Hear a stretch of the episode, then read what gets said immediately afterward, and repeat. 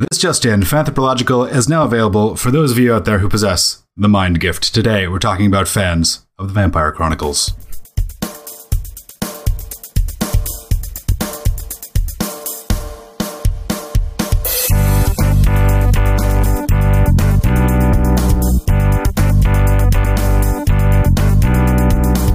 Hello, everybody, and welcome back to Fanthropological. I'm Nick G, and thank you for joining us uh, on another episode. Thank you for listening and uh, watching if you're doing that on uh, on twitch.tv slash the Nixcast.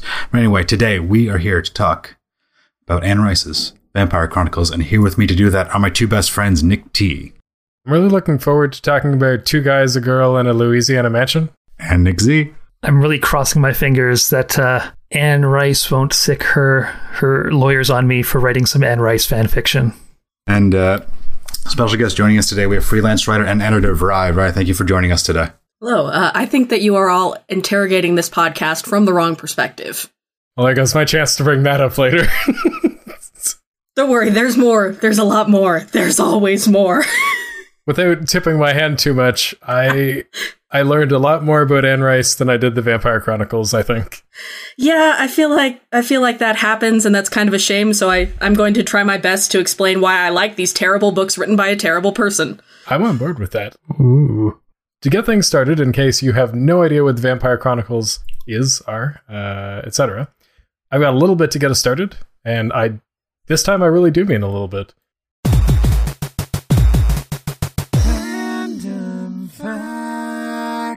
The Vampire Chronicles is a series of novels by American writer Anne Rice uh, that revolves around the fictional character Lestat de Lioncourt, a French nobleman turned into a vampire in the 18th century. The book series encompasses 13 separate novels from 1976 to 2018 and has been adapted into a few films, uh, notably Interview with the Vampire, which was released in 1994, starring Tom Cruise, Brad Pitt, Antonio Banderas, Christian Slater, and Kirsten Dunst, uh, and Queen of the Damned in 2002. Uh, and as of July 2018, it was announced that a TV series adaptation of the novels is in development by Hulu. Allegedly. Ooh. How how is this different from from other streaming services making announcements in the alleged department? Well, just in terms of like I can I have been following the the production of this of this alleged product in that it was originally announced as a film, I think in 2016, that God forbid was going to involve Jared Leto as Lestat. Uh, and then Oh, wow. that went silent for a long time. And then all of a sudden, it was definitely going to be a TV series, for sure, for reals. And it was going to involve Bryan Fuller, which was literally everything I've ever wanted because Han- Hannibal is definitely the closest uh, anything has ever come to capturing the mood of the Vampire Chronicles books, and I am including the film adaptations. And then despite the fact that he had made this really he, he told this really cute story on a podcast about how he was a teenage fan of anne rice and he like went to her house to say someday i'm going to adapt your books so he signs on to the project and then two months later he's not on the project anymore but they waited six months to tell us this and um, now allegedly it's definitely going to be on hulu for reelsy reels and anne rice is hard to work with is what i'm saying Isn't her son Christopher doing the script or something like that? in theory yes That does clear up one mystery that I had because I looked at the search data, and unsurprisingly, for a lot of fandoms that we covered, unless it's something that's happening right now, interest in the fandom, uh, interest in the thing is on the decline. It's been on the slow decline since 2004. The book series has been going on since 1976, so there's lots of data that we don't have, and Google Trends is just a small slice of data. The series enjoyed a small lift in interest around November of 2009, which I could find no explanation for. uh, there oh there was a comic Oh, okay. uh, called claudia's story Okay. Well, that clarifies that, which lasted for several years until July 2018, where interest spikes again, which is the announcement from Hulu. This part surprised me a little bit, which was looking at the countries that look, that search for the Vampire Chronicles. For some reason, Interview with a Vampire had a lot more data than Vampire Chronicles. Both of them have similar lists that are slightly different. The Vampire Chronicles, the top 10 countries are Spain, Romania, Hungary, Mexico, Chile, the Philippines, Uruguay, United States, Poland, and Venezuela. And Interview with the Vampire was Mexico, Russia, Moldova, Belarus, Ukraine, Hungary, Poland, Chile, China, and Latvia. I don't know why there's so many like European countries in that bunch. There's a really sizable Spanish speaking um, fandom for the series, I think, actually.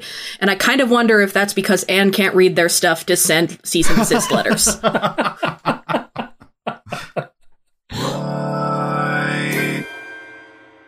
We've talked about some fandoms just dying of natural causes, but this is one of the few occasions where we're talking one that's actively being killed off. I mean, in a sense, but like, wasn't there a lot of um, sort of secret exchanges of fan fiction going on and whatnot to sort of get around that? Oh yeah, it's a whole it's a whole thing. I actually came into the fandom after the initial nuclear bomb of cease and desists went off, which was when uh, you know fans had been trading things about on Angelfire and GeoCities and whatnot. And then in 2000, uh, Anne put up an official statement on her website that was like, you know, I don't support fan fiction. These are copyrighted characters. And then she started sending cease and desist letters uh, to some of the major writers in the fandom, including a couple that went to people's jobs and implicated their jobs or private companies in the threats.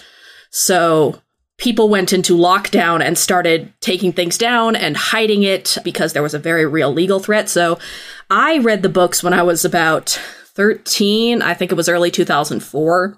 So by the time I kind of got into the fandom, everything was already underground and was kind of hard to find.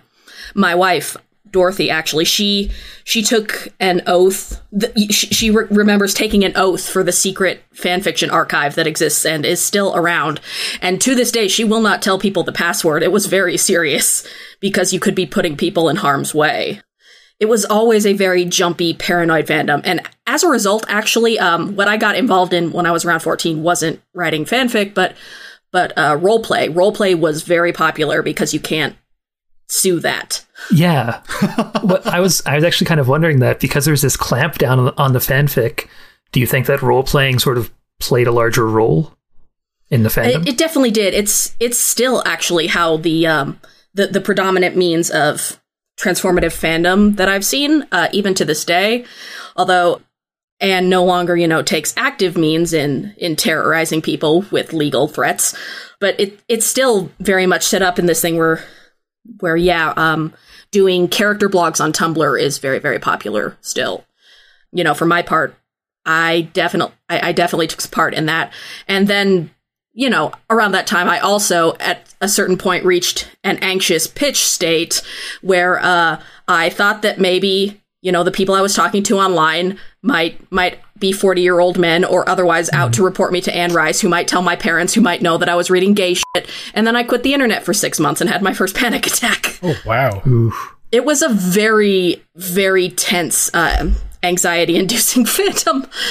And as far as the like the fanfic that does exist, it's really interesting to me in that like most fandom, you know, there's that first wave of fic right after the thing happens and it hits all the basic tropes. You know, you got your self inserts and the the five popular, well, what if this had happened instead? And also like the the PWP fic. And then after that, there's a second wave of fanfic that builds on that and is the more interesting, kind of nuanced, in-depth stuff. And that never happens with VC because the fic is constantly lost or hidden. It's always rebuilding that first layer. So there are some good fanfics, but it, it doesn't have the intercommunication of fandom that you get with with bigger ones. That was something that I found really fascinating because it was one of the few instances where I've ever seen something explicitly say there are no fanfics on fanfiction.net. Mm-hmm. It all got purged. Yeah, and that was part of the history of it. But then also that there was any fanfiction on Archive of Our Own because I know that Archive of Our Own works uh, to protect the the rights of fan works, but I was still surprised that there was any work at all, given the whole situation with Anne Rice protecting her copyright. I was, I was just surprised that there anything was there that it wouldn't have just people just gave up or gone to the secret repository of knowledge. um, th- there are still a lot of people, uh, like a lot of general sentiment that's like it's it's not worth it. Like it is not worth it to do it with this old problematic text where the author is a vulturous asshole. Fair. Man. Which kind of bums me out because like this series is made for fan fiction. It sounds like it is. That's sort of the impression that I get. Not just for the reason you're thinking. Oh. one of the things that I'd I'd wondered getting into last episode and the last last episode's famous last words was it's like okay so there's the Vampire Chronicles came out in the 1970s you know how much was the Vampire Chronicles responsible for this vampire craze of the I don't know 2000s whatever etc so much uh, honestly these uh, the Vampire Chronicles are probably one of the most influential texts uh, for vampire fiction outside of Stoker. Wow. Right. Um, because I mean, um, Anne doesn't invent the you know vampires' connection with sexuality or even vampires as like a coded queer element. That was actually Carmilla, which is a couple decades before Dracula. Uh, but she invents quite a few things that became you know taken as standard in follow in later decades, like uh having vampire, you, you, know, making vampires by doing a deliberate transference of blood rather than just having, you know, victims die and then rise from the grave as vampires. That was Anne Rice. Uh, she invents the adult vampire trapped in a child's body um, with Claudia. That's probably the, if not the first, then definitely the codified version of that trope. She, um, this this isn't as popular, but uh, the the association of vampire mythos with Egypt isn't technically. She cribbed that from uh, Whitley Strieber's The Hunger, but The Hunger cribs from the tone of Interview with the Vampire, like a lot. So it's kind of this intermingling thing. It, it, also is the first shift from the protagonist being the the victim who's being stalked by the vampire to the vampire themselves being the perspective character, which is ha- which is kind of how you draw a line to the sad, sexy vampire with Twilight. and mm-hmm. it um, and as a corresponding like result instead of the fear being like fear of the outside or the other and contamination it's the fear of immortality and like existential dread becomes like a central focus and catholicism because anne rice is she or isn't she can't escape that cross uh, the, the mere history of Anne's cradle Catholicism and its effect on these books is its whole own thing. I, oh, I didn't man. know that was a thing until um, Greg, who was on our last podcast about One Piece, he'd meant he we're like, "What are your famous last words?" And he says, "Is Anne Rice a Christian again, or isn't she?" And, and I'm just like, "Is this a thing?" Because I, I, know nothing about Anne Rice's history. Yeah, like her interview with the vampire is partially written as like a coping mechanism for her to deal with the death of her young daughter, uh, which is kind of how Claudia comes into existence but it's also her disillusionment with the Catholic Church. So the main character, Louis, is dealing with this fact that he's going to live forever. And does that mean he's damned? And is he a good person? And what is the point of existing if there's no greater purpose to it? And it's a whole thing. That, that's kind of an undercurrent of most of the books. And then in the 90s, she finds Jesus again. And that's, that's the book where, where, uh, Lestat meets the devil and goes back in time to drink the literal blood of literal Christ. And then she forswears her vampire books for a while and writes Jesus fanfics. And then those don't sell so well. Um, so coincidentally, she comes back to writing vampires. Th- this is also where you get a lot of confusion with uh, how incredibly gay these books are because while she was back on really into the uh, uh, uh, into Christianity, she would get super mad at you if you implied that these books might be kind of gay, even though they're really gay. Really? mm-hmm. That just does. I mean, maybe this is when the quote happened, but like, I have a quote here. It's like, on the homoerotic content of my novels, I can only say that I have said many times that no form of love between consenting individuals appears wrong to me. And, and then it continues to go on basically in support so I, am guessing that must have been at hmm. some point after she changed her mind about things. Yeah, probably. It, uh, her big "what? No, this is totally not gay at all." Uh, was like largely in the 2000s, the um, early to mid 2000s, if I remember correctly.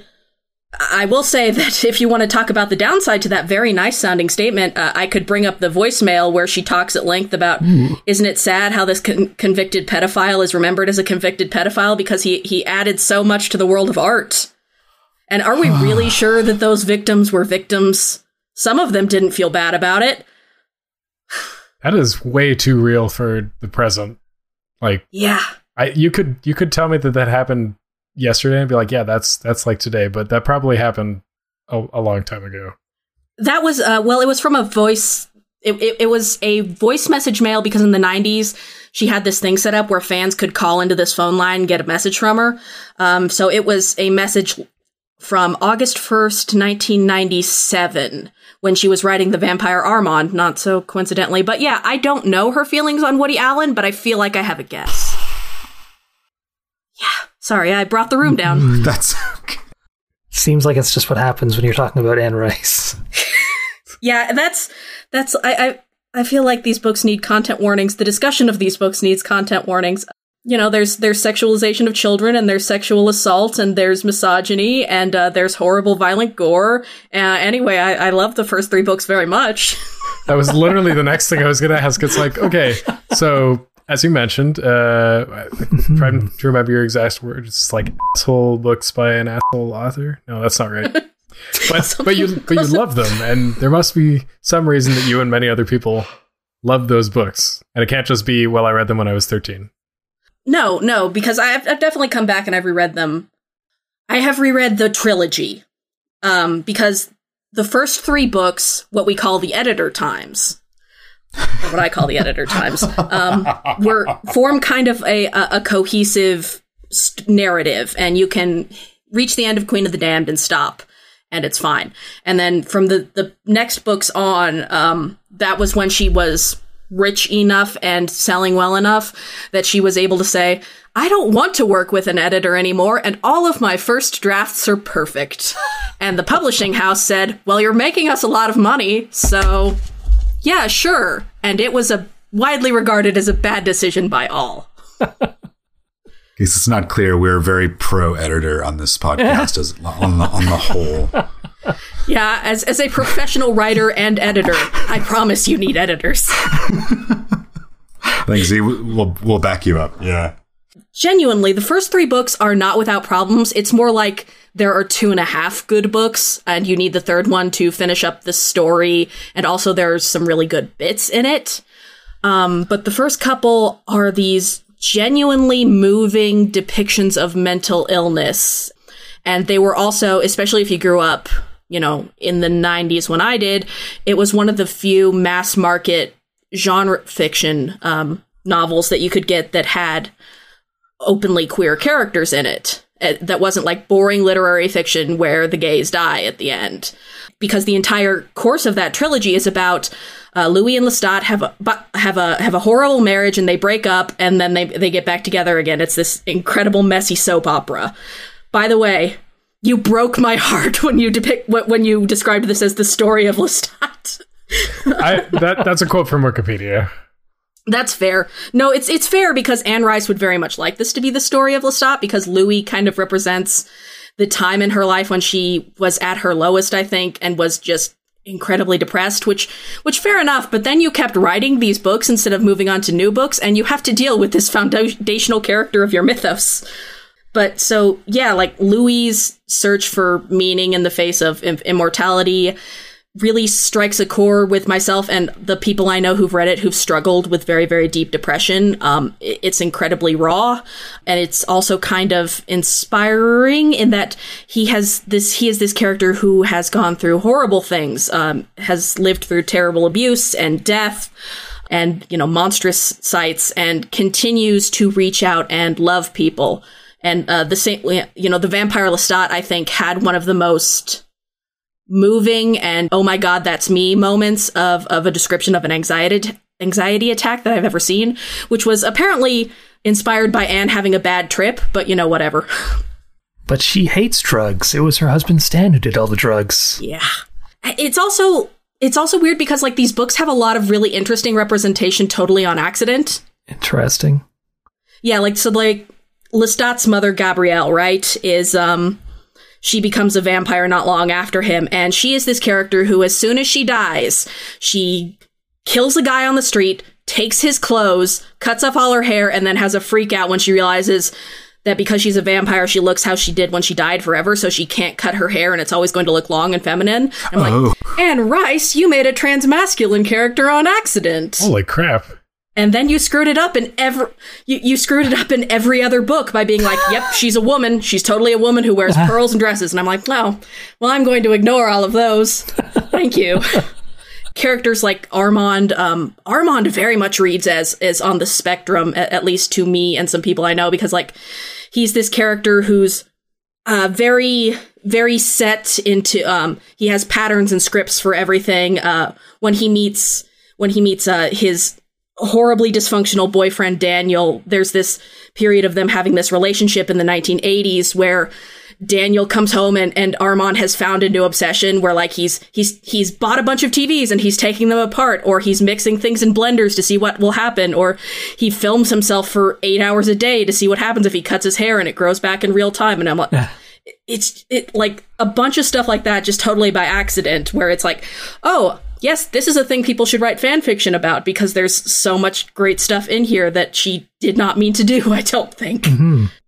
the structure of the first three books themselves are like this amazing metatextual thing where interview with the vampire is louis telling his story to a reporter in a room. So it's all told you know secondhand. Then the vampire lestat comes out nine years later and interview with the vampire exists in the world of the vampire lestat. And basically lestat gets out of the grave because he heard his ex wrote a burn book about him. It's like no no no. Excuse me. So he writes this other book that also gets published in universe which is both excuse you i'm actually awesome but is also this kind of sweet look i know i screwed up our marriage and was horribly controlling because i didn't tell you these things about myself and well here is my attempt to make good here is everything about my life and all the things that i know about vampirism and also by the way i'm a rock star now and i am here to tear down the, the hegemony of like the, these incredibly toxic uh, codependent vampires fledgling relationships. And then the third book kind of fucks it up uh, by by being like, you know how we we were talking about how you know these are a cool book about uh, rebellious, marginalized people tearing down the system that is gate kept by uh, an old white pedophile, uh, and actually we're going to share all of the secrets now. And then at the end of the book, they decide. Actually, the villain of this book was the uh, woman of color who's really angry and a misandrist, and what we need to do is take her out and keep the system and put it in the hands of this nice white lady. Um, and we fixed everything. Yay! Oh, wow. Whoops. Yeah, these books have problems. I think I did watch Queen of the Damned, but it was definitely like 12 years ago, and it was definitely at 3 in the morning. oh, I hate that movie. I remember Aaliyah as as the queen walking into a bar, and that's it. That's my entire memory of that movie. But apparent, apparently they put they put some of some of the Vampire Lestat in there as well. Like, is there any any idea why there wasn't just a movie of the Vampire Lestat? Because that was the next one after Interview with the Vampire. Well, it's because Vampire Lestat doesn't have a beginning or an ending. Um, Oh, I see. because like it opens as a response to interview being published and it closes with a cliffhanger that leads into queen of the damned and then in between is all just lestat's backstory and but the so some of lestat's backstory makes it into queen of the damned queen of the damned is a horrible movie except for Aaliyah because of the aggressive straight washing i hate it. Oh, um yeah like uh nikki's first or uh, lestat's first love nicholas is turned into a random woman with who gives him a violin and that's really important to him from this woman he met one time. Um and louis is completely written out even though them getting back together was kind of the dramatic thrust of that trilogy and then the capable adult woman paranormal investigator Jessie from the books is rewritten into like a 20 year old ingenue to be Lestat's love interest. It's terrible. and also Korn does the soundtrack and not Savage Garden, the Vampire Chronicles filk band. Korn did the soundtrack? Oh, it's bad. What? Yeah. Despite the fact that Lestat would clearly be the glammest of rockers. Oh, yeah. Any vampire would have to be, right? Mm-hmm. Need to hear more about Savage Garden being the Vampire Chronicles. filk. It, I mean, yes. it, if, if you have any more explanation for that, or it, it is. Um, there's, uh, well, the, the, the name is a, is a reference to a quote where Lestat refers to the world that vampires roam as like the savage garden, you know, of earthly delights and all that stuff. And there are, Right. There are a couple of their songs that read very much as like thinly veiled character pieces, especially one uh, I can't remember the name of it, but it's this one about a character, you know, calling all over the world because he can be anyone he wants to be, which is a thing that Armand does in Queen of the Damned because he's the tragic, eternally 17 year old vampire who has enough backstory for three characters, and I love him. I need to examine my relationship with Savage Garden. I think I did not know that about them. you, you you can see why they would want to be kind of on the down low about about mm-hmm. being connected, and and yet and yet Anne never sued White Wolf. White, White Wolf? The role playing gaming system, because earlier in this podcast, I was going to bring it up and then forgot about it because it I, I couldn't see any connection. But I, I was going to bring it up when we were talking about the 2000 era Anne Rice, like, no, don't take any of my my work. It's it's like it's mine. No one else can write my Lestat. Yeah, White Wolf publishes a role playing system called Vampire the Masquerade, which takes all the different tropes of vampires, whether they be like Nosferatu or like I honest or Carmilla or like the seven or eight other factions of vampires that exist with their own different archetypes. Which I, I, I don't, you mentioned role playing earlier, and I wasn't sure if that's that's just general like fic role play or if that was like Vampire the Masquerade role playing. No, no. It, well, in in the case of what I've seen, it was it's just like we're going to pretend to be these characters and and act out you know RP scenarios back and forth, not within the constraints of, of an existing game. But is you know speaking of Vampire the Masquerade, the Toreadors just are Anne Rice vampires, and she had boo to say about that. But then again, she also came out in support of E.L. James, a woman who published a novel that had 90% fidelity to a Twilight fanfic, so she might be slightly hypocritical. It's just interesting how, I mean, her opinions change, but like I can't think of another sort of like big literary figure whose opinions have changed so much.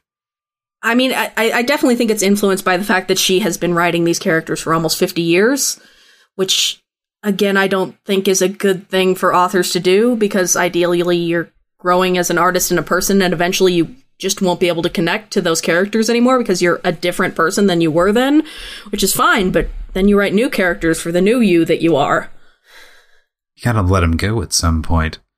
Mm-hmm. Do you think she gets like frustrated at the fact that that there are people seeing things in what she writes that she doesn't see herself? Is that is that your gateway into talking about interrogating the text from the wrong perspective? Because it's a thing. Yeah, let's let's dive into that because one of the things that came up when I was doing the research was not only all this this weird stuff about Anne Rice as a person, but also Anne Rice's relationship with people's opinions of Anne Rice and her work.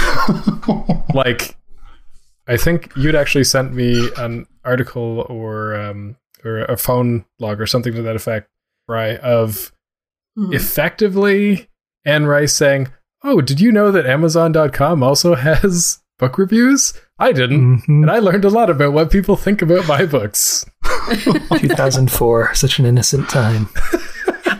Yes, yes. That review isn't there anymore, uh, by the way. But thank thank God that fan lore preserved Yeah. it because, mm, mm, It's good reading. hmm Who needs paragraphs? What are paragraph breaks? They're for cowards, is what I'll tell you.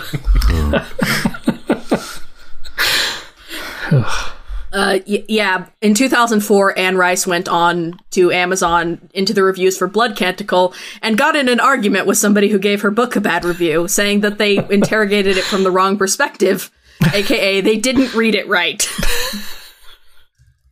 Which is extra funny to me because Blood Canticle already opens uh, with Lestat berating the reader for not liking Memnoch the Devil. Yeah. What, really? Yeah. These books have this very insidious power, I think, over young readers in that they're in first person and ostensibly being written by the characters to a readership who's in the know. So there's like this desire to uh, please the character, which is the author, because there is this total one to one Lestat is and self insert basically. So, so occasionally it'll pull these things like I can't believe you did like shaming the reader basically for for engaging critically with the text, and uh, it's upsetting. It's it's interesting that you put it that way though that it's like particularly insidious with uh, with younger readers like with teen readers because going through some Amazon reviews of just Interview with the Vampire and um, a collection of the Vampire Chronicles. I think I, I think the trilogy, just the, tr- the trilogy. Um, a lot of the reviews that were glowing were positive. Started off with something like, um, I, I first read this when I was you know in my teens and it answered all these questions I had about like birth and death and life and all this sorts all these sorts of existential concerns that I had, but didn't really want to ask anybody about because that's how teens are.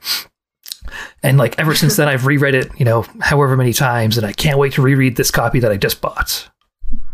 So Yeah. it's curious. Yeah, I, I think the I mean they're very purple gothic fiction. Um which on the one hand means that they are hilarious, but also it's this very um lush prose that kind of invites you to sink into it and inhabit these these thought pa- patterns. It's like it, it's a sense experience as much as um like I don't know if you've seen Interview with the Vampire the movie. I like it. It's campy as hell, but it doesn't necessarily capture the experience of reading the book. Particularly, I mean, most of that is Brad Pitt's fault and Neil Jordan's terror of queer themes, even though he keeps making queer movies. Um, but but yeah, like for teenagers, I think the Vampire Chronicles are a uh, it's classier than reading porn. You can think that you're you're a very uh, sophisticated person who's reading this thing that definitely technically doesn't have any fucking, even though even though everything vampires do is sex, basically. um, but also it's it's like I mentioned before, this very raw thing uh, where where because that prose is so descriptive, it, it invites you to like sink in and, and say, "Aha! I have had that moment," even if it's in the throes of like, "Oh, all of this is th- this is you know dead people and also wealth porn." so much wealth porn. I remember I didn't like there weren't very many interesting answers, but on Quora there was a question to the effect of um, why do the vampires in Anne Rice's books have infinite money? because it's wealth porn. I guess. and, and also be like, do you want the serious answer or the metatextual answer? I have Oh, both. well, the second they became vampires, they put they put one penny in a savings account, and over time, Actually, Is this is this the part where I learned that this is this that uh, Anne Rice is just secretly cribbing notes from um, Ayn Rand, and this is all like Atlas Shrugged? Is that where this is going? I mean, the later books do de- like especially depressing because you know I mentioned those first couple books have this undercurrent of of rebellion. It is depressing that the more recent books are all very let's recreate a monarchy and the poor va- and, and, all these poor non-white people are kind of cramping our style and um, you know this this is really just beautiful rich white europeans having a good time and preserving what they think is the best form of art and culture I'm like oh boy. oh my these have taken a turn um yeah but like in terms of why in the older books it's partially it's because this is a this is a wealth porn fantasy but it's also technically like the characters invested um or some of them came from money. Like louis was a plantation owner uh which the book very uh whitely takes a moment to be like i know that was wrong now which is better than the subsequent books too. Oh, oh my god the problems with race in this book Uh, given that you know these books are weirdly, or at least the original trilogy, um, and even the later ones maybe, uh, are weirdly problematic, but also kind of diverse. Do you think that they still have the same sort of enchanting effect over younger readers today?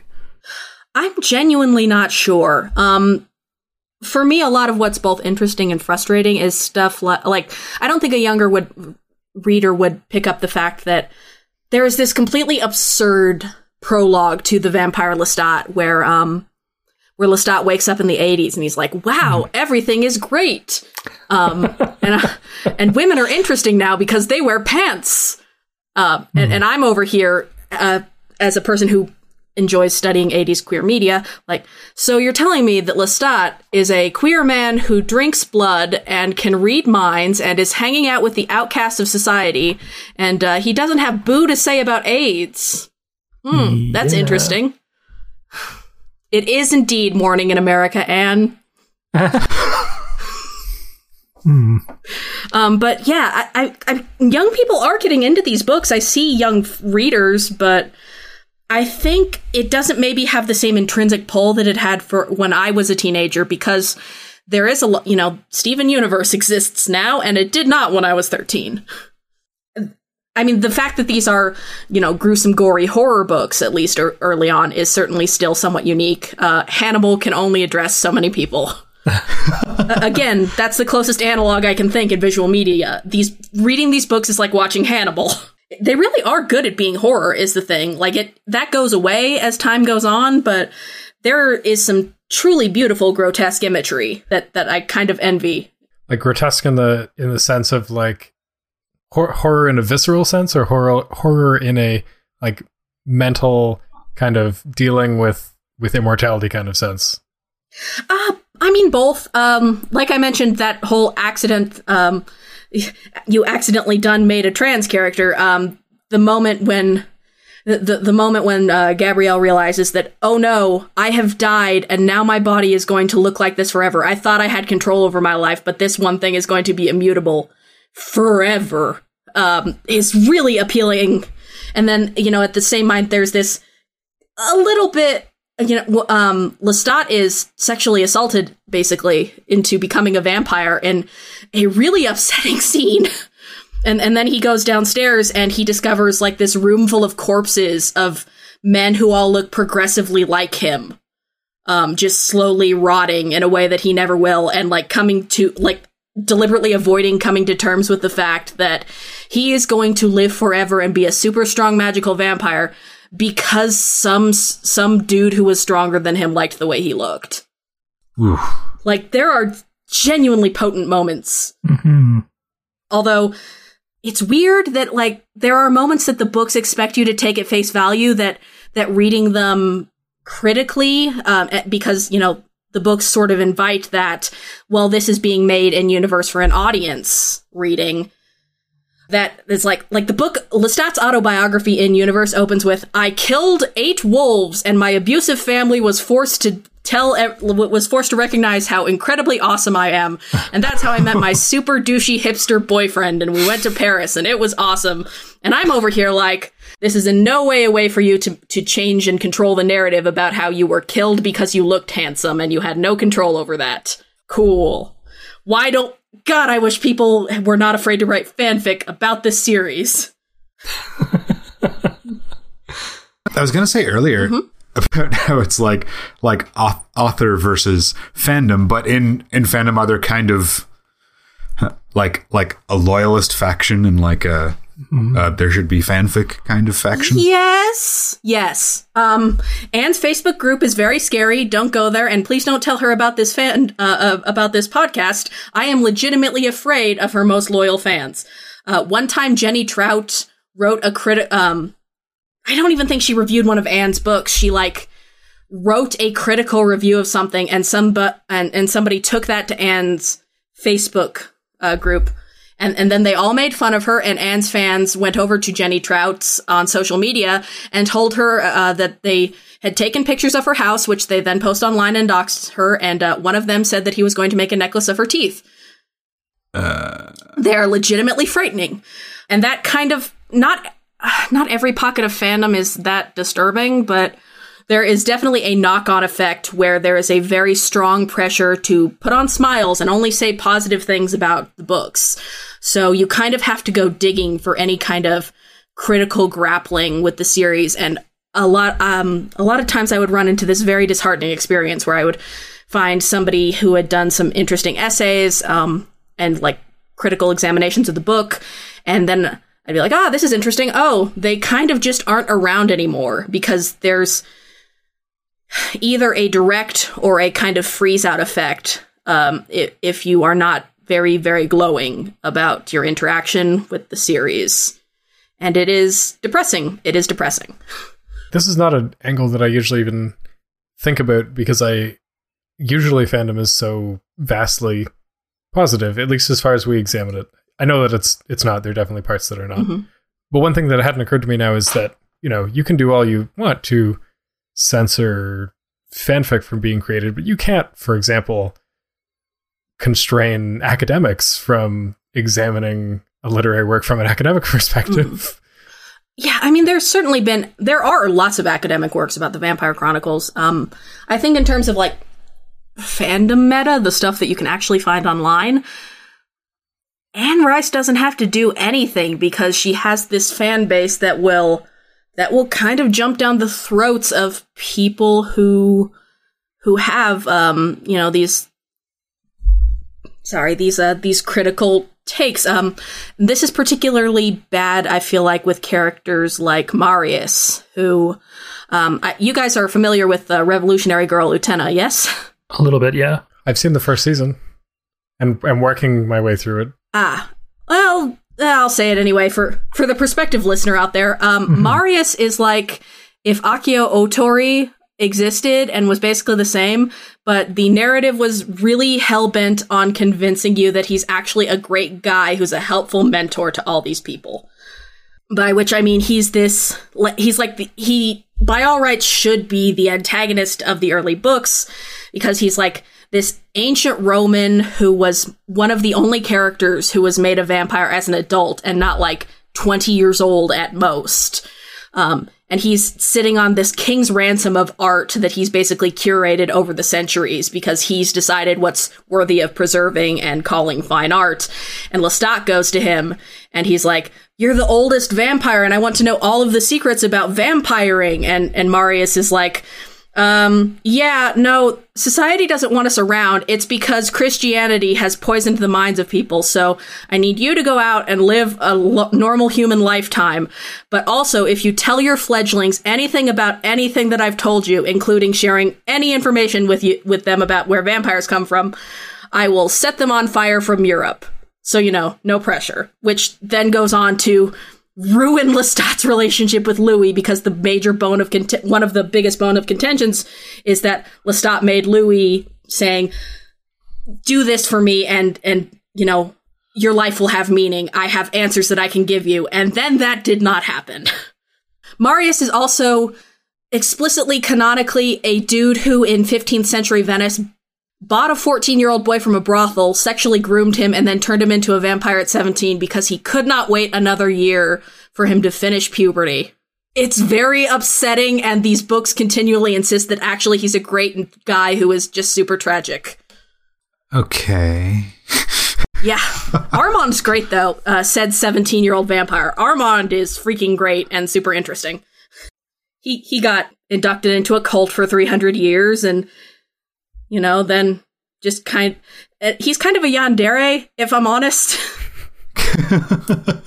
and and then in Queen of like the only really truly amazing part of Queen of the Damned, there's this novella about him meeting the guy who was the interviewer in the first book, and the two of them having this relationship that's both horribly dysfunctional and also both of them kind of coming into their own as people where Armand learns to stop being controlling because that's all he's ever known is people controlling his every movement and that's how you have relationships with other people to I have to do this selfless thing even though I know it is going to even though I know it's going to result in me losing my lover. And it's this really complete arc and it's good and it gives me feelings and The Devil's Minion is a superb standalone novella. I was just wondering because you mentioned the you were talking about the the love between the different characters and mm-hmm. it seems like that'd be an interesting topic to cover in a book about vampires where you have love and we talk about love as people with finite lifespans uh, not truly understanding what it means to love someone when you have to be with them forever. But if you're a vampire that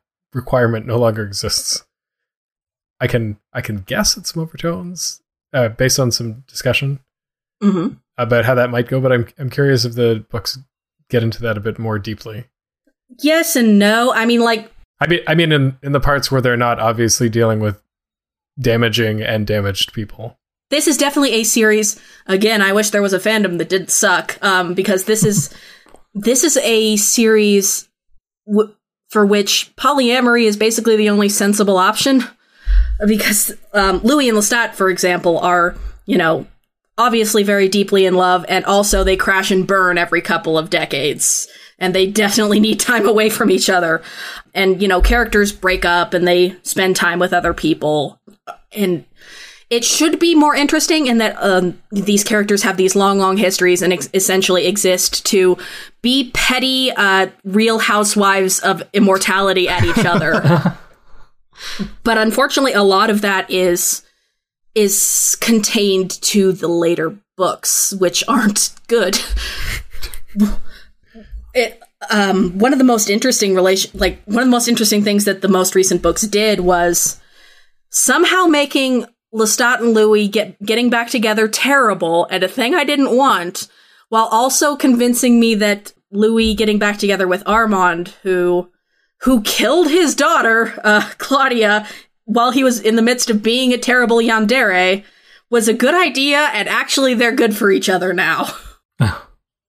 yeah, there's there's a lot of potential, but I feel like it's not necessarily explored well in existing canon because the post editor books, as we'll call them, involve kind of Lestat becoming a becoming more and more full of uh, unrestrained power because he is an self-insert character. So like everybody who is introduced meets Lestat and falls in love with him in 10 pages. Um and also there's this kind of horrible shift in Tale of the Body Thief, which is the fourth book, where the plot is about, you know, Lestat doesn't want to be a vampire anymore. He's had kind of all these artificial power ups um, that have made him really inhuman, and he is scared that he hurts people without because he's losing touch with his ability to empathize.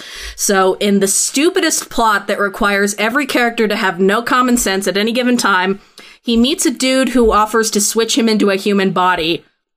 And then the first thing he does as a human is prove that no, he's not a terrible person because vampire blood is making him terrible. He's just terrible because the first thing he does as a mortal is go home with a woman who wants to sleep with him but wants to like hold on because she doesn't have protection and he ignores her screams and has sex with her anyway.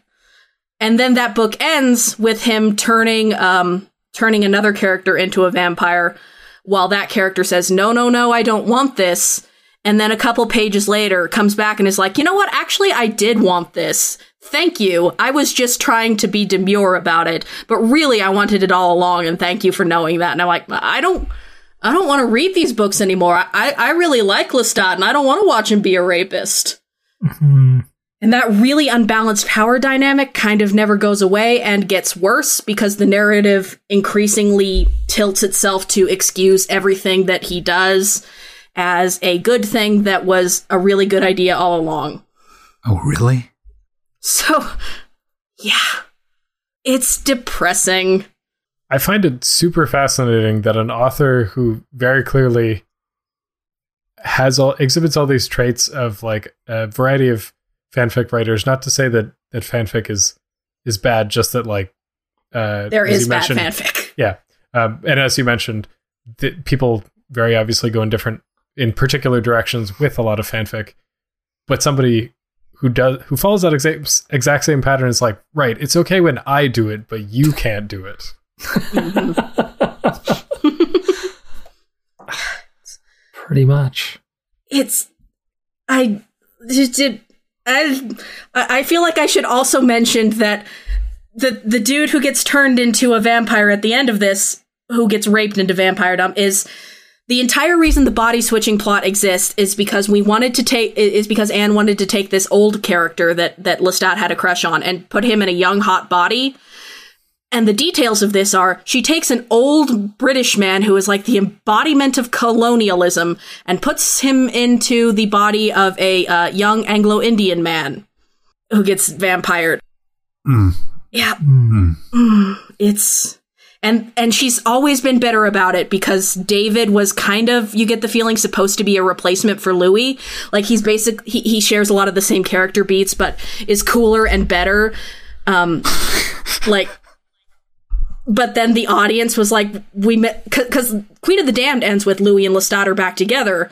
They've put all this stuff to rest and they're going to give it another go. And then Tale of the Body Thief opens with yeah, uh, Louis uh Louis screwed off and he lives in a shack in the woods and he's covered in dust all the time and he sucks. and then readers were like, we miss Louis. And you can just feel like the grumbling resentment in the subsequent books when she finally gets him back together and Louis has this speech where it's like, well, I don't know why I'm doing this, but I guess we have a lot of history together and I'm tired of running away. It's like the most lackluster, Wow. bitter thing I've ever seen. The Tale of the Body Thief is that um not knowing much about how the narrative is, is written. Is that written from like a first person perspective from Lestat's perspective? Uh, yeah, most of them are written in first person perspective. Uh, Queen of the Damned goes back and forth between being first person perspective in Lestat's, um, in, in Lestat's sections, and then like, it's sort of this Dracula esque, uh, um, multiple, m- many characters, everybody gets a chapter, uh, kind of setup because it's attempting to give the feeling that this is a grand global conflict, even though it's really not. And it, the the conflict is ultimately resolved with, well, a bunch of people died, but not the people Lestat was interested in boning. They got spared. um, uh, sometimes I think Anne is interfacing with an entirely different fandom than the one I've experienced because there's so there was this horrible book in the 90s called The Vampire Companion, which is this big weighty tome um, that's like a like an index and it's full of really bad analysis that is just painful to read. Um, and she says in uh, in there that you know she was really happy with what happened um, w- with Armand's character development in Queen of the Damned which I agree with. I think it was really good. Um, but she was disappointed with how people reacted to it and that she, um, you know with the implication that people didn't like Armand and Daniel because then they're unceremoniously broken up the next time those characters show up and Daniel is shipped off and gets two lines like ever again. And I don't know who these fans are. I've literally never met anybody who wasn't a huge fan of that ship. Like it's it's maybe the second most popular in fandom. who is she talking to? Did you see one person one time? And she was like, no, no, that's it. I hate it. I have to. It's it's terrible. This character has to go off now and, and he's he's completely had a break from reality and will never speak again. He's got to go back to his home planet. sad because Daniel's freaking great. He was the only like genuinely modern character who should have been there to be like a snarky commentary on all of these old rich white people because you know, he's he definitely died of AIDS is the thing. Like Anne claims he died of alcohol poisoning, but he's been wasting away, had a lot of a lot of unsafe sex and didn't have any alcohol the day he died. Hmm. Boy died of AIDS. Well, that's that's where you get the classic uh, authorial intent, trumping um, pretty much anything anyone else says. I guess. if you listen to authorial intent with this books, you'll never have any fun. Good thing we good thing we have new new criticism. That, that was the thing because I, when I was asking about the first person perspective, it's like, oh, I wonder if it's just supposed to be well, Lestat has been around for a long time, and you know, it's an unreliable nar- narrator, and you know, he just forgot some details, or you know, when he's telling a story, he's like, uh, yeah, I think this happened. I don't really remember. It's not important because it's not about me. You know, it should be it like it should be about that, and those are some of the best parts of the early books. But then in, in later books, she doesn't want to do that because she'll uh, it, it continually throws in phrases like, "Well, I knew this to be true. Like this was objectively true. These things you've heard described, those were true things about those characters." Like, but that's but but that's boring. it's boring and bad, actually. and, and it doesn't help that the post editor books are rife with continuity errors. One I point out every Oh, time a new book comes out is that um so this very important cult that that Armand was was a part of was called the Children of Darkness. Uh, except in the books from like 2012 on, where all of a sudden it's the children of Satan, and it won't stop staring at me in the face, and I hate it. I was, I there was no, I know that she doesn't have an editor anymore, and it's it. She doesn't have drafts, but I was hoping against hope that what you were going to tell me was that it is now the children of dankness. like a typo so obvious. But it just would have been There- fantastic. It's like, no, this is how it is, and everybody's just reading this book. It's like, are are you sure? I'm I'm pretty sure this is a mistake. It's just a big group of people that really likes memes, really likes Shrek memes, especially. Oh, I mean, no. Armand is definitely the kind of character who it's kind of universally agreed that in modern era, this this dude has one of those will it blend YouTube channels. It's absolutely the truth of this character. Not that Anne knows what YouTube is, I don't think, because there is one new character who has a podcast, except it's not. It's called a recorded radio broadcast. I wonder if that's just playing to your audience. Like I, one of the things that I wanted to find so badly and comes up occasionally, and even when it's self-reported and biased, it's still interesting to look at. Is I was hoping to find some sort of fan survey or demographic information or anything. Because I was like, who are these people? Are they young people? Are they old people? Are they predominantly men or women or or non-binary or, or whatever? I just I just want something. And I couldn't find. I found something on the Vampire Diaries, and I'm like, nope, this is not what I'm looking for. Not quite the same. not quite. Um, in my experience, there are a lot of queer fans, um, especially around my age bracket and a little bit older, uh, in general. Uh, and you get a lot of, um, a lot of experiences I see repeated is that people will be like, "Oh, I read those when I was a teenager," and they'll be like, you know, in their thirties now, and they're like, "I should go back and check those out sometime," and they only read the first three of them, and I'm like, mm, "Well, well, if you go," um, but in participatory fandom, I often overwhelmingly experience it as a fandom full of straight cis women who are really exhausting when anybody who's queer wants to talk about these books. Hmm. Um, Anne Anne Rice herself is very much that slash fan. There's this super embarrassing interview from um, from like tw- I think last year with the Daily Beast where she talks about being post gender or tran- excuse me transcending gender and listen there's one thing I'll say for these books and it's that when I was 14 it taught me that women definitely could be misogynistic like all the women in these book uh, most of the women in these books are either like completely shunted off to the side or they're in you know caretaker roles or they're just crying messes who need a man to save them and also Anne is afraid of lesbians despite having so many queer male characters in her books. Strange. Mm-hmm. It sounds like anybody looking to do a psychological reading of the books to sort of get at the author's own psychology could uh, have a bit of a feel today. Yeah, it's you know, it's one of those things where it's like, you know, an author is not necessarily their work, but Yeah. with Anne Rice, she takes everything about these books so personally, in my experience, that it's kind of hard not to. I will say that the the movie also twinned off kind of this this other section of fandom that is aggressively broy.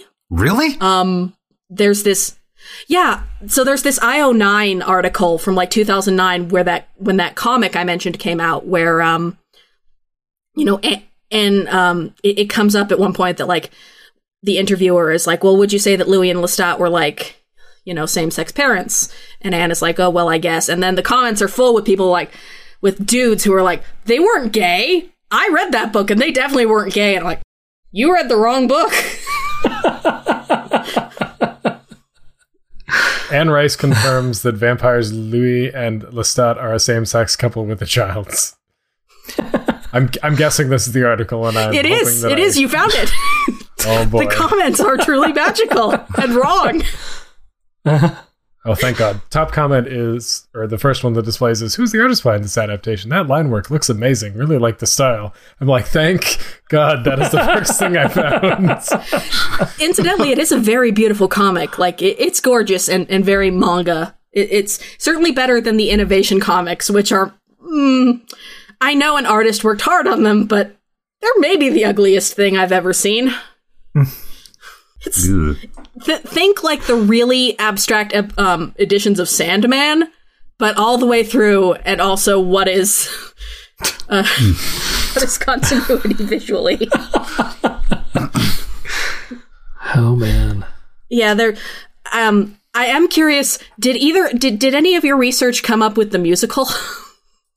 I found the musical. I, I I had seen that Anne Rice gave away the theatrical rights, and then I didn't think anything of it until you mentioned it right now. Uh, score by Elton John and Bernie Taupin. What? oh man, the honky tonk vampires. All right, here's a question for you, for you, Bry. How Uh-huh. offended would you be if the only Vampire Chronicles that I consumed was a musical? I mean, the musical isn't good. Listen, it's not good. It, it, it very deftly illustrates why you don't want to start with the Vampire Lestat, which has no ending and no beginning. Um, uh, it has one good song. Okay, That, that, that's something. yeah, um, it only ran like 50 performances across San Francisco and New York. And it had huge rewrites between those two performances, and it still couldn't make it. Bless its heart. Oh, I got. I have a good good quote here about the uh, about the musical. Go on. Um, Washington Post critic Peter Marks mused that Lestat's contribution to art and equality is demonstrating that a gay vampire with a two octave range can be just as dull as a straight one.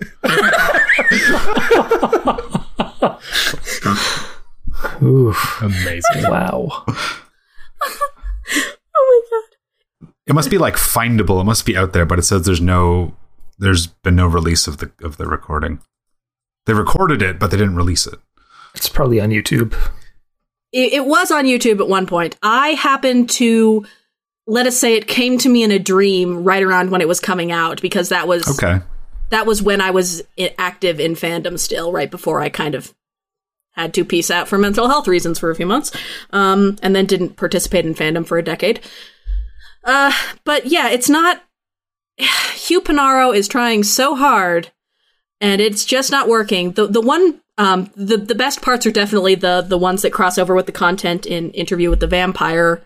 Um, he has a duet with Louis that's kind of actually really sweet at least in one version of it the, the first version they did kind of ends in this this this very quiet tender intimate moment and i'm like well done. You you convinced me that these characters are in love with each other even though their relationship is a hot mess. That's more than neil jordan managed to do. Um and and then you get to the the new york rewrite and all of a sudden it's this big bombastic uh musical number that makes no sense and has no emotional depth whatsoever. Uh and the I hope that the young woman who played Claudia went on to good things because she was really good and and doing her best. I don't know what they did to Armand, but it was bad. Oh wow. I'm reading more reviews of it. Sorry. oh no, it's a it's a rabbit hole. I don't blame you. Um, ben Brantley of the New York Times Times wrote, "Joining the ranks of Ambien, Lunesta, Sonata, another prescription lullaby drugs is Lestat, the musical sleeping pill. Dare to look upon Lestat and keep your eyelids from going heavier and heavier and heavier." Oh Broadway reviewers are savage. this is this is why Anne Rice does not like reviewers. They like look these these people making the musical are just trying really hard, and you just can't say bad things about them. I mean, Nope.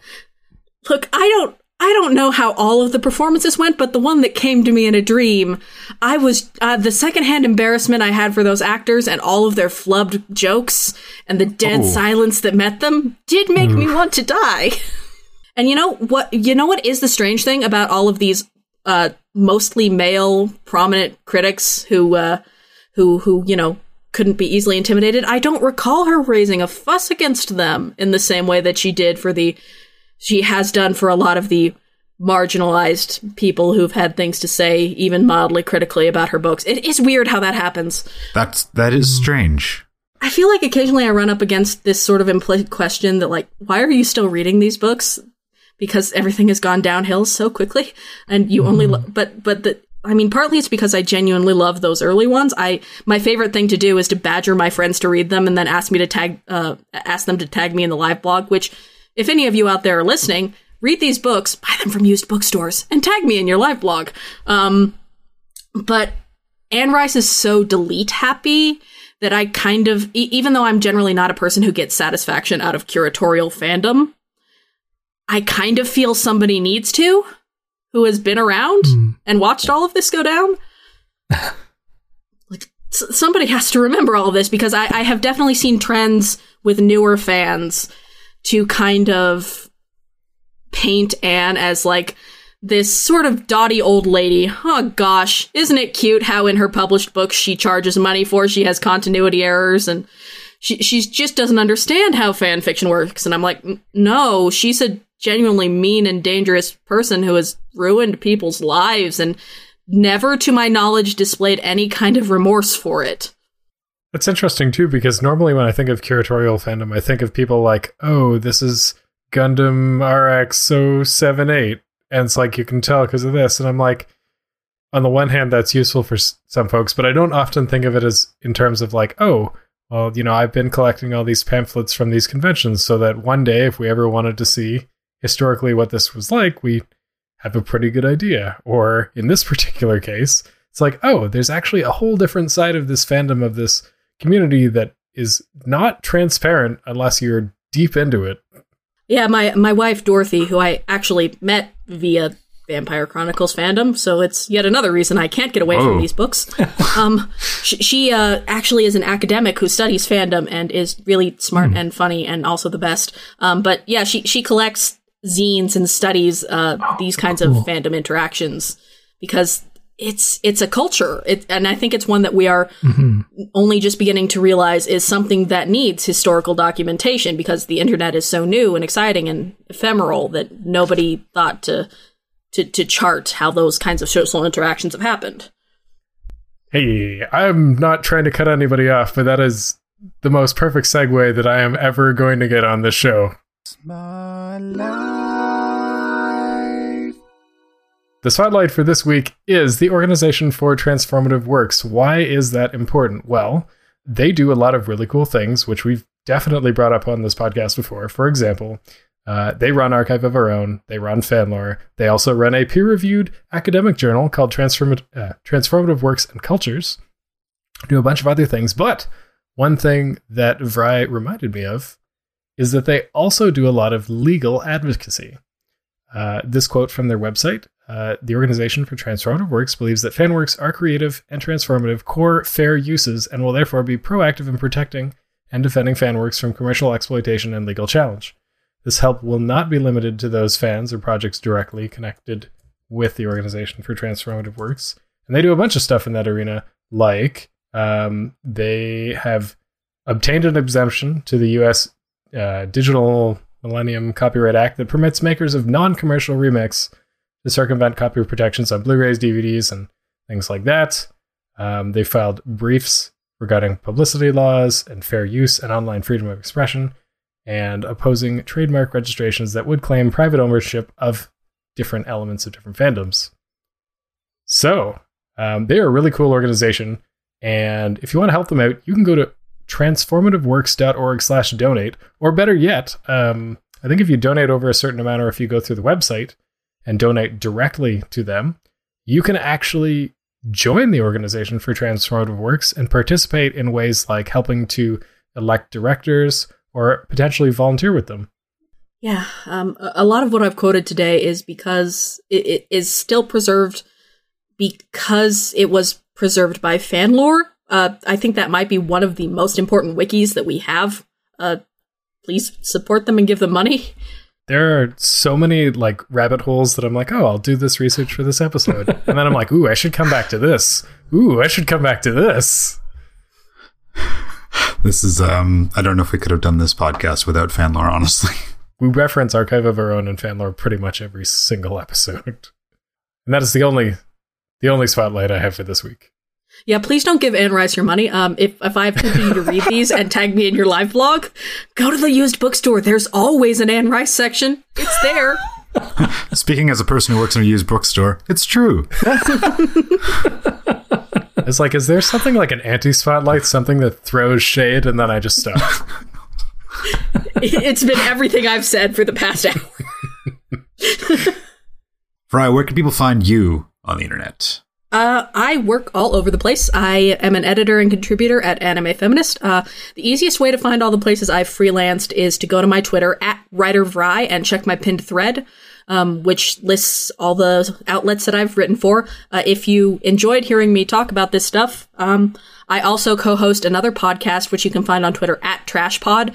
Uh, sometimes we talk about cult movies. Sometimes uh, Dorothy and I talk about books that you have heard of but didn't read, including we've got a couple episodes on Vampire Chronicles ones. So if you want to hear more angry, embittered fans eh, dissecting why the later books don't work, good news. Ooh. And I have a Patreon, patreon.com slash Vraikaiser. Yay. Thank you. Thank you so much for having me on, you guys, by the way. Uh, this has been really fun, and I, I w- would, would do again, to speak presumptively. Our pleasure. Uh, Yeah. We learned a lot. Mhm. But if you've uh, made your way through TrashPod and you still want to hear more, you can always listen to more Fanthropological, uh, which is over at fanthropological.com, ste- steaming towards uh, 100 episodes, uh, different, uh, each one covering a different fandom. If there's a topic you'd like you'd like to hear us cover on the show, please email us nick at the nixcast.com and we will uh, we will uh, get to it. We'd love to see we'll love to hear what, what what we haven't covered that people would like to hear us cover. The three of us are the Nixcast. We can be found everywhere everywhere on the internet at the Nixcast. Twitter, Instagram, Facebook. What's that one? Instagram, Facebook, YouTube. And it's the most wonderful time of the year. It's Doctor Who time. And uh, the Nixcast has you covered because we are reviewing uh, Series 11 of Doctor Who as Jodie Whittaker takes the mantle of the Doctor. And that can be found over at whoinreview.com with a rotating cast of about six hosts, which will be covering all 10 episodes. If you are listening to this podcast, thank you very much for listening. Um, but you can also uh, watch us record these episodes live at twitch.tv slash the Nixcast, although we do invite your participation in the chat uh, via Twitter, via all that social media stuff, but especially in the chat. Well, we are recording these episodes live because that's where you can go down and you know, tell us your plans for voting. You could uh, ask us questions. You could, you know, just say, uh, "Hey, play Fortnite." We probably won't. In fact, we definitely won't. But, uh, you, you can definitely ask. yeah, absolutely. Because watching this live at twitch.tv slash the Nixcast is where you want to go for that audience participation. And the most important part of audience participation in this show is the famous last words. That's right. We made it there somehow. I don't know, but we get there every time, thankfully. That's right. It's the famous last words, which is the part of the show where we come up with our famous last words about next week's topic before we've done any research. So we make some statement or some question about the fandom before we we know anything potentially. I mean, next week it, looks exactly like that because next week we are going to be talking about fans of pinball. So I I know there's some Space Cadet pinball, and I've played some pinball games in my day, but honestly, I have no idea where this is going. And it's everybody's opportunity to try to figure out what we want to know for next episode. Hmm. Whoever has an idea can go first because I have no idea. Actually, you know what? I lied because I Ooh. briefly looked at Wikipedia and I saw one word and I know Oh. one thing that I want to ask, and that is why has there been a revival of pinball in the last decade? Yeah, I guess my, my question is kind of like that is um I, I live in a hipster uh very hipster town. So uh how did the connection of like pinball essentially pinball places where that are that are also bars. How did that connection get started because it's definitely a thing now. What I'm curious about is how do these pinball fans, which predominantly seem to be fans of like stand up tables, feel about digital pinball? Is it okay? Is it not real pinball? Knowing fandom, the answer to that question is someone definitely says yes to that. Is there another uh, pop culture touchstone that pinball fans have apart from? Tell me. Was there a Fonz of pinball? You have to write that second one down, but uh, I'm just kind of expanding. Yeah, I, I know, but the answer is there. Yeah, there was Oh, that yeah. deaf dumb blind kid. he sure played a mean pinball. All right, but it's I've got it. They're all recorded, so we're stuck with them. No changes, no take backsies. well, the only thing that remains to do is, uh, Vrai, thank you once again for joining us. It was an absolute pleasure, and we literally could not have done it without you. Thanks so much for having me. I had a really great time. And uh, if you would like to submit a new ending phrase for me to say as we end Fanthropological, please send them to G at thenixcast.com. Um, if I get some good ones, I'll read them all out on the air, and that'll that'll figure out uh, which one to pick. But until that time, and until next time, we'll talk to you next time. Bye, everybody.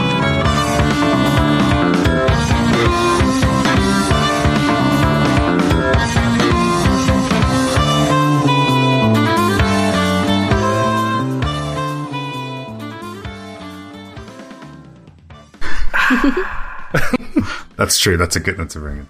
I mean, I could edit around it, but it's Oh. going to be real messy. Nah, nah, you do the thing. okay. Yeah, I'll, I'll, s- I'll slip my question in later. Ah, you sneaky. Okay. well, it sounds like this is a perfect time to bring up this week's spotlight. I was thinking about it beforehand. I was like, you know, it'd be a good spotlight voting day. If you're in America, you could vote. But by the time this episode is released, uh, you will already have voted. So I hope that America is in a better place uh, than it is now. But Please vote. All of us trans people are terrified. Oh yeah, news Please today vote. or yesterday, very bad. Um, man, I took that perfect segue and ran it right off the tracks. Shoo. That's-